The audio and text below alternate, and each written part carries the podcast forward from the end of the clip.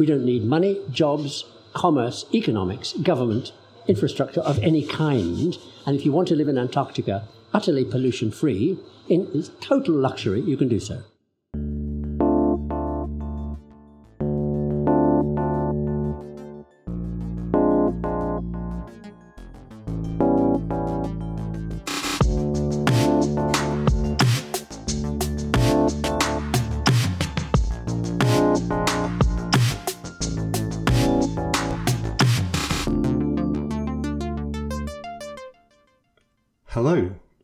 Welcome to On the Edge, a podcast about making unexpected connections everywhere and anywhere. My name's Roland Harwood, and in each episode, we talk with somebody who's making sense of our increasingly connected world. Today, we welcome back James Burke for the second half of the conversation I had with him back in May in a busy cafe in West London.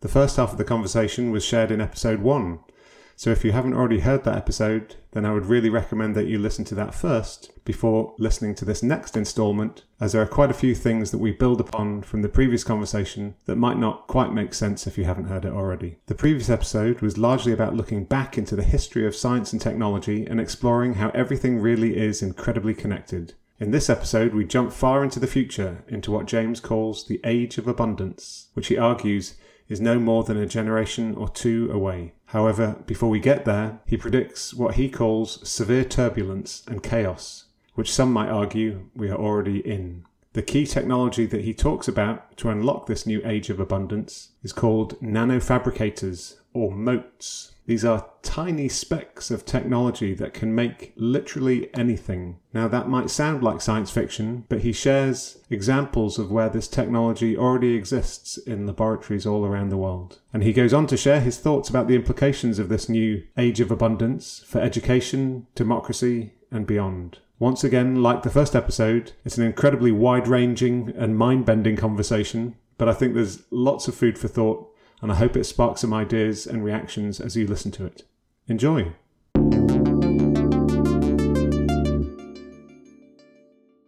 I think that it is, as I've described before, the period of turbulence through which we're about to go, yeah.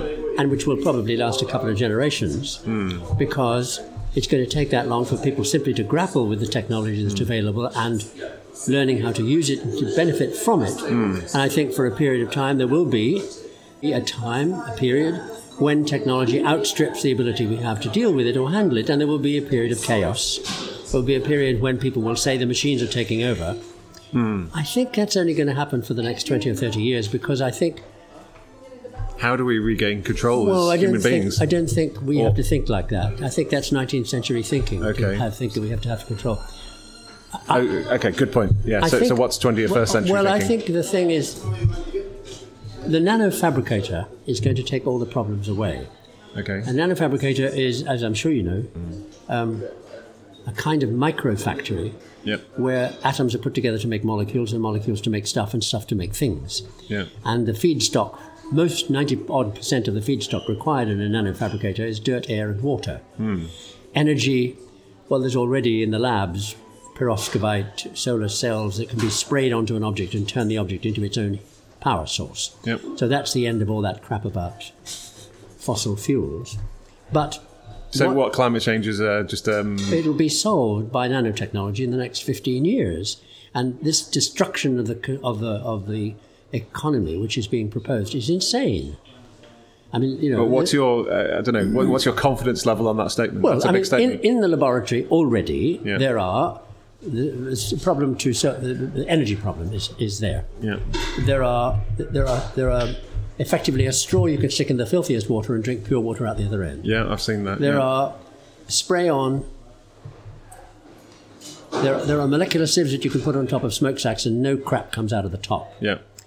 Uh, so the technology exists already. The most important saying. thing, yeah. I think, is if we start to use stuff like DNA in order to if you start to use DNA as mm. computing capability, mm. to use DNA molecules to to to organize data, yep.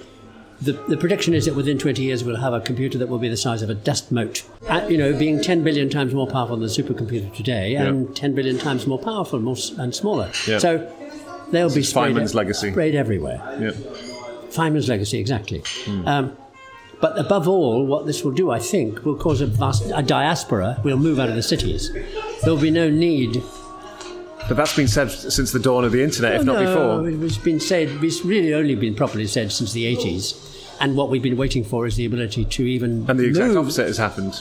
Well, no, increasing but urbanisation. Hang on, we, Sorry. we haven't done anything about the, the nanofabricator except true. work on bits of it. Um, the key thing to a nanofabricator is have you got a robotic thing hmm. at, working at the atomic level that will put two atoms together? In Manchester University, Yeah. six months ago, the first one was made. So the nanofabricator is coming. It's a matter of just working at it. Yeah, So that's actually working in a lab, a lab now. yeah. If you have, and the, the most important thing about a nanofabricator is the first thing it can do is make another one.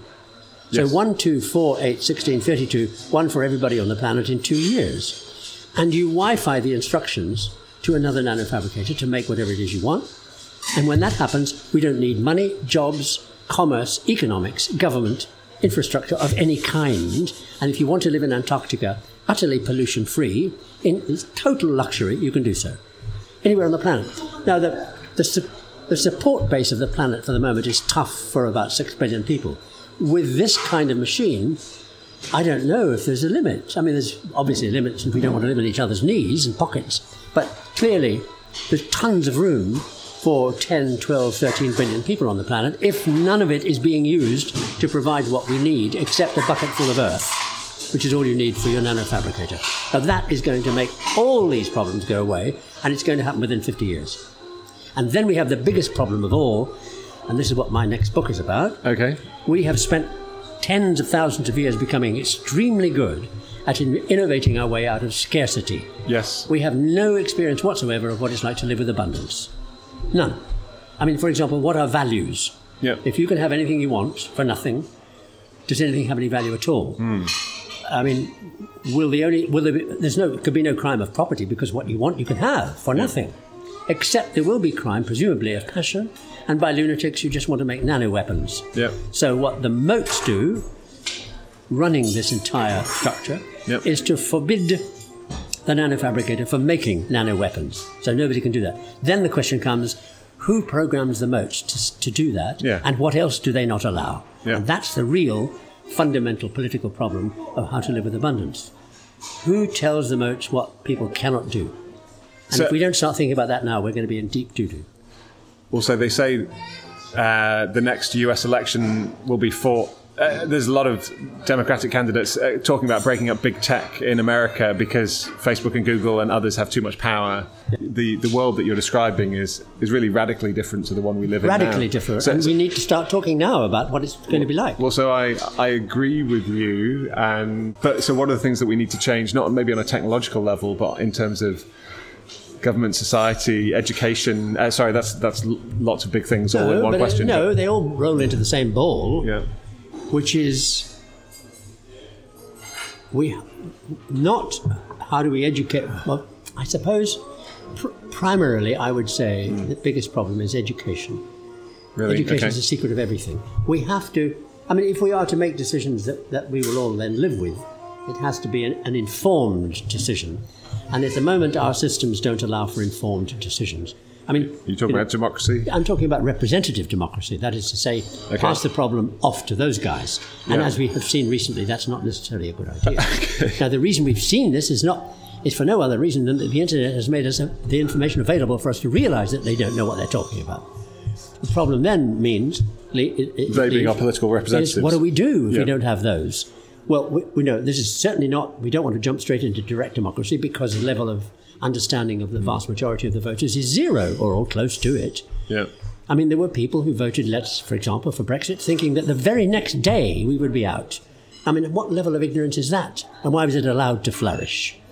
I mean, whether you want to leave or not is neither here nor there. Um, so I think we need urgently to think about what it is we're educating people for in order to make that decision about how the world will be.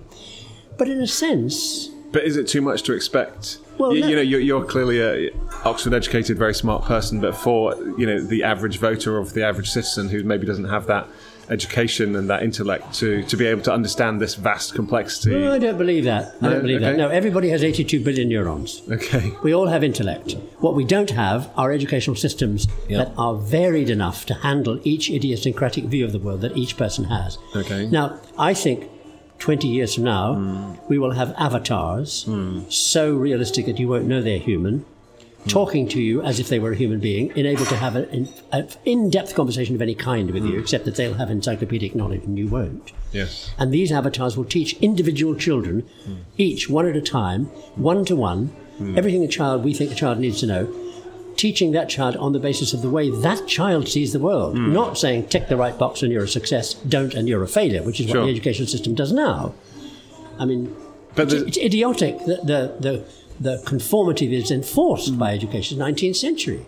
But So- a lot of those algorithms are. So I was watching something the other day that if you, for instance, on YouTube, if you click as a young woman on a video about dieting, um, the algorithms then quite quickly, if you're not careful, because these videos all, if uh, you know, automatically play the next one.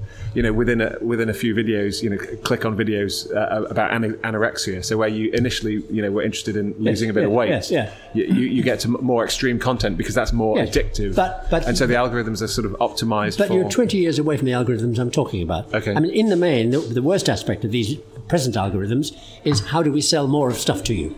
Yes. So the algorithm, the biggest push the business ahead, model earliest one was. Amazon. Yeah. You order a book from Amazon, it immediately offers you five more in case you buy them. Yeah. Now, that's fine and dandy for the level of algorithm work we have at the moment, but in 20 years' time, with big data and the algorithms available then, we won't have this kind of problem. But, but all I was, wanted to go on to say was Please go. these questions become irrelevant in a world that is after the nanofabricator. It doesn't matter hmm. Whether we understand anything or not, whether we have a vote or not. There will be no government to have a vote. We will live autonomously anywhere we choose, entirely autonomously. There will be nothing you can't have except human contact, and that'll be up to you.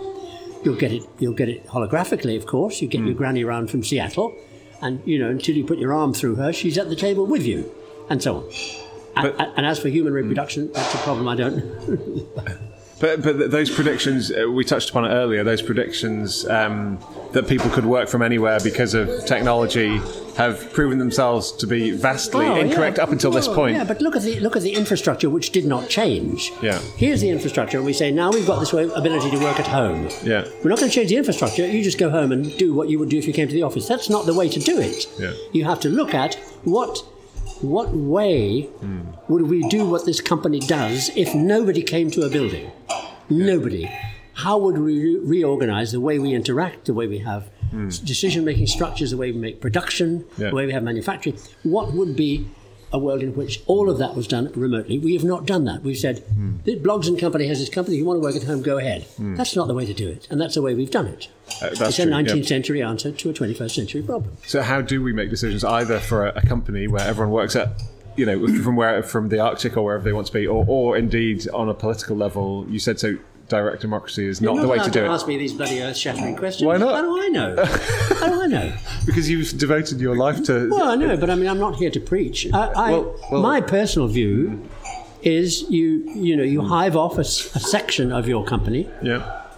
which has its offices and its links with production and hmm. distribution and advertising and sales. Yeah. You hive off a small bit as an experimental lab, Yeah. and then you put the rats in there and see what you can do. Okay. And if you don't do that, you'll never find an answer. Yeah. You certainly never find an answer by saying stay at home and work from home. Well, well, the rest of us are all having a good time in the office. You don't do it that way. So, So- but, but on the other hand, you have to do a, a lab test Yeah. before you then move the whole company into that way of doing things. Yeah. But if we don't start doing the lab tests, we'll never, we'll never do it. Okay. Well, I, I, uh, I, I'm currently conducting a test of my own with my new venture, Liminal, which is an entirely virtual company. Good. Uh, so I'm experimenting in that space um, with about 40 other people. Well, there you go. Um, Maybe you'll come up with the well, rat, uh, and it would be the rat lab. It would be wonderful to. Yeah, let me so know. this is why I want to ask you these questions because I'm, I'm I'm trying to practice what we preach.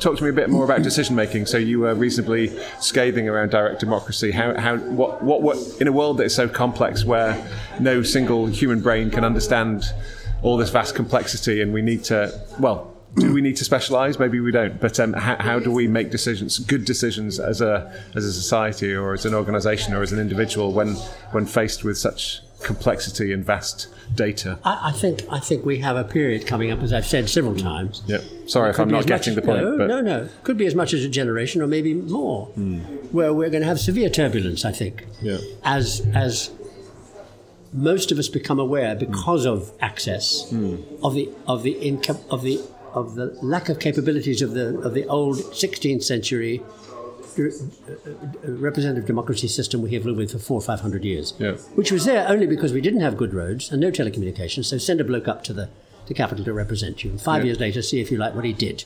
Okay. That's gone, but to be replaced by nothing. To, sorry, say that again. To be replaced by nothing. Well, so far, yeah. In the oh, modern world, there is we no, have nothing, nothing yet that, that, yeah. that, looks as if it's going to work the same as, as well, okay. or as badly the jump to direct democracy, mm. it, as I've said before, takes a period of education in schools of the general public so that when demo- if we ever go to direct democracy, that is, you know, yep. one vote, no representatives, no parties, yeah. one person, one vote, one person, one vote yeah. on everything. Yeah. And the reason you can do that is because you give up the old idea of having elections and stumping and standing and mm. saying, "Follow me, I know the truth," and all that other crap that politicians say. What you about fake news and manipulation and uh, all algorithms? Algorithms. The, with big data. Well, first of all, let's get rid of the, the fake news. We've had fake news forever. Yeah. Uh, newspapers when they started, radio when it started, yeah. print when it began, yeah. always represented the bias of the person doing it. Always. Now, whether it's serious fake news or minor fake news, mm. a view taken by the left or the right is a different view of the question. Hmm. And in one sense, they're both fake, in the sense yep. that they are both biased and will not tell you the stuff on the other side that would help demolish their argument. So we've always lived with fake news. Yep. It's just more obvious now, and it's about many more things. We see more things. It's thrown at us all the time, blah, blah, blah, as if it was something new. Yep. It's not. That doesn't matter. Big data and predictive algorithms get rid of that crap. I mean, it's not almost, we're almost capable now of saying this statement by President Blah is wrong for the following 17 reasons. To trace back. Yeah, but people don't care about a rational deconstruction of do, whatever do, President you, Trump had to can, say you, yesterday. If, if, I went on the air saying yeah. an explosive thought every day, everybody would watch it. And my explosive thought would be I'm going to tell you who's lying today. What? I mean, make Jeremy Kyle look like a, a, a child's play. Okay. Yeah, of course people take it. It depends how you dress it up. I mean, you know, that's, that's what fake news is all about. And indeed, that's what the press is all about. Get a big headline, and people will listen, read, or watch. So, doing that about fake news. So, I don't think fake news is a problem. Okay. What? What? what you see, the, the only direct democracy that I see coming that would work would be when you have enough big data and predictive algorithms. There's massive data exhaust that we leave behind us everywhere we go. Yeah. I mean, 25 gigabits yes, per day. Yes. I was reading the other day. Yeah. an average car would produce every single day. That's right. I mean, I mean, what is it? Lovely. I love the figure. Every three seconds, we produce more data than there is in the Library of Congress. Every three seconds. Okay. So, when you have the ability to trawl that stuff, you see what people do. Hmm. And what people do is, it seems to me, a far greater indicator mm. of what their political views are, social political views, not party political, yeah. than, than anything they might ever say when asked a question. Do you prefer socialism or capitalism? Yeah. Idiotic question. I mean, like a million times too simple. What is not so simple is looking at the record of everything they do yeah. and see what their social political so because yeah. that's what tells you. Yeah. Now, trawling that massive amount of of electronic data that we leave behind us in life will tell us what people want, and that is the same thing as direct democracy. But that so, and then but companies like Google and Facebook have those kind of avatar versions of ourselves, or at least an approximation to it, based on our oh, search histories, yes. and and, yeah. and, and that's held by uh, you know a, a, very small number of private companies. Sure. So, uh, do you, well, so what do we do about that? Is that what are your thoughts about what is that not dangerous? You know uh, that well, it's so much power a, is held by. A, it's a temporary situation. A temporary Look at the power the printers had in the yeah. 17th century. Look okay. at the power the radio people had. It's a temporary situation, and these guys are going to make lots of money and then go out of business and be replaced because By with what? what they do now Yeah. will be done by every computer in the world. Okay. And I don't mean physical thing like it's on this table here, but whatever a computer turns out to be. It may be in your in your clothes. Who Yeah. knows? So, and it is not beyond the wit of man to create en- encrypted enough. I mean, I'm still talking 19th century crap, but I mean, you can encrypt stuff enough for it not to be seriously hacked. Uh, or if it is hacked, trace it and stop it Yeah. uh, with big data and predictive algorithms. So I don't think it's too too mad to think that there will be some kind of supra personal, supranational, supra social hmm. entity which is there. It may be these motes, it may be the network of motes all over the planet that hold the data that tells them what it is we want. And then they say, it looks like what everybody wants is this. And then you tell the civil servants or their computer equivalents, do that. Because Okay. after all, all, all that Parliament does now, what do you want? We'll do it. Um, have you heard of a concept called liquid democracy? So it's somewhere in between representative democracy and uh, direct democracy. Liquid democracy might be a sort of a stepping stone from the, what the world you're describing uh, to to where we are now. So it might be something that you'd be interested in. Let's not get mired down in 19th century solutions. Yep.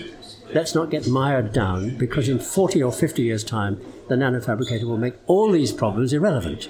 We have to start thinking now about how to live with abundance. I mean, we're coming to the end of a period that began when we left the caves. And we must recognize that and start thinking about what it is we want to be after that period finishes. And, and all the rest is hot air. So, so this is sort of ethical, philosophical considerations about who we want to be as, as people and as a society, and, and a rethinking of those, Well, those as, things. as is everything. I mean, Yeah. you know, why did we start representative democracy in the first place? Yeah. So uh, even though I, I, I absolutely want to kind of believe in that, do you not think it could be sort of dismissed as sort of techno utopianism that somehow you know technology will kind of save us and create this era of abundance that Anybody who thinks technology hasn't shaped the world we live in is blind. I'm not. Well, I, don't think anyone would deny that it has, but just um, I think that that you, that that optimism certainly that came with the first couple of decades of the internet and the web. uh, There, there seems to be a backlash towards that at the moment. I, I also, uh, both politically and uh, in other fields, I, I also think that feels like a, a temporary phase.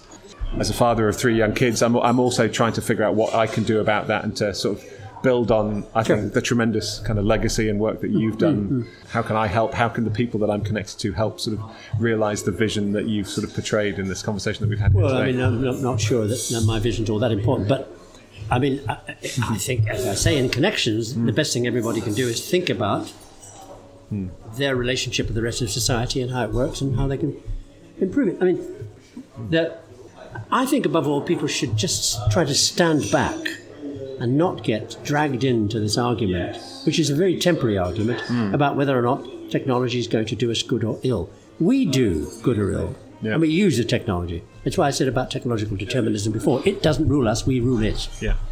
So we decide.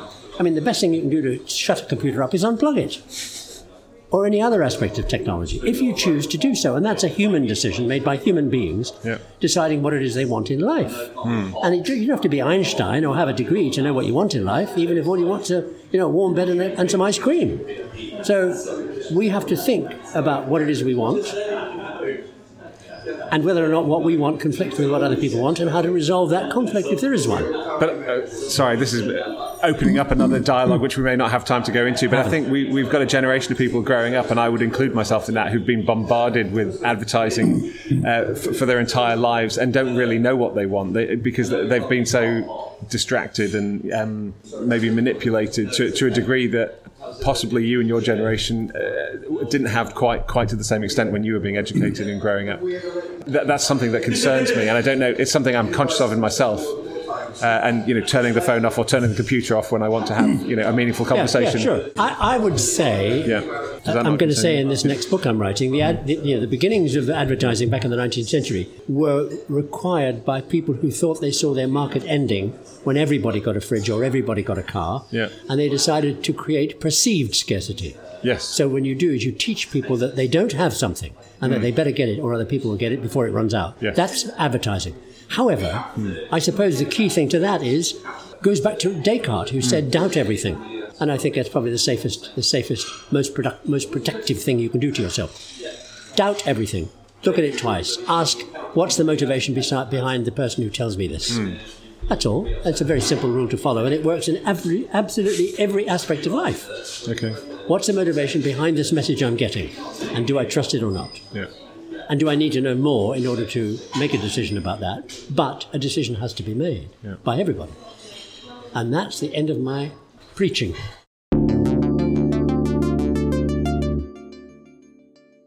So there we go.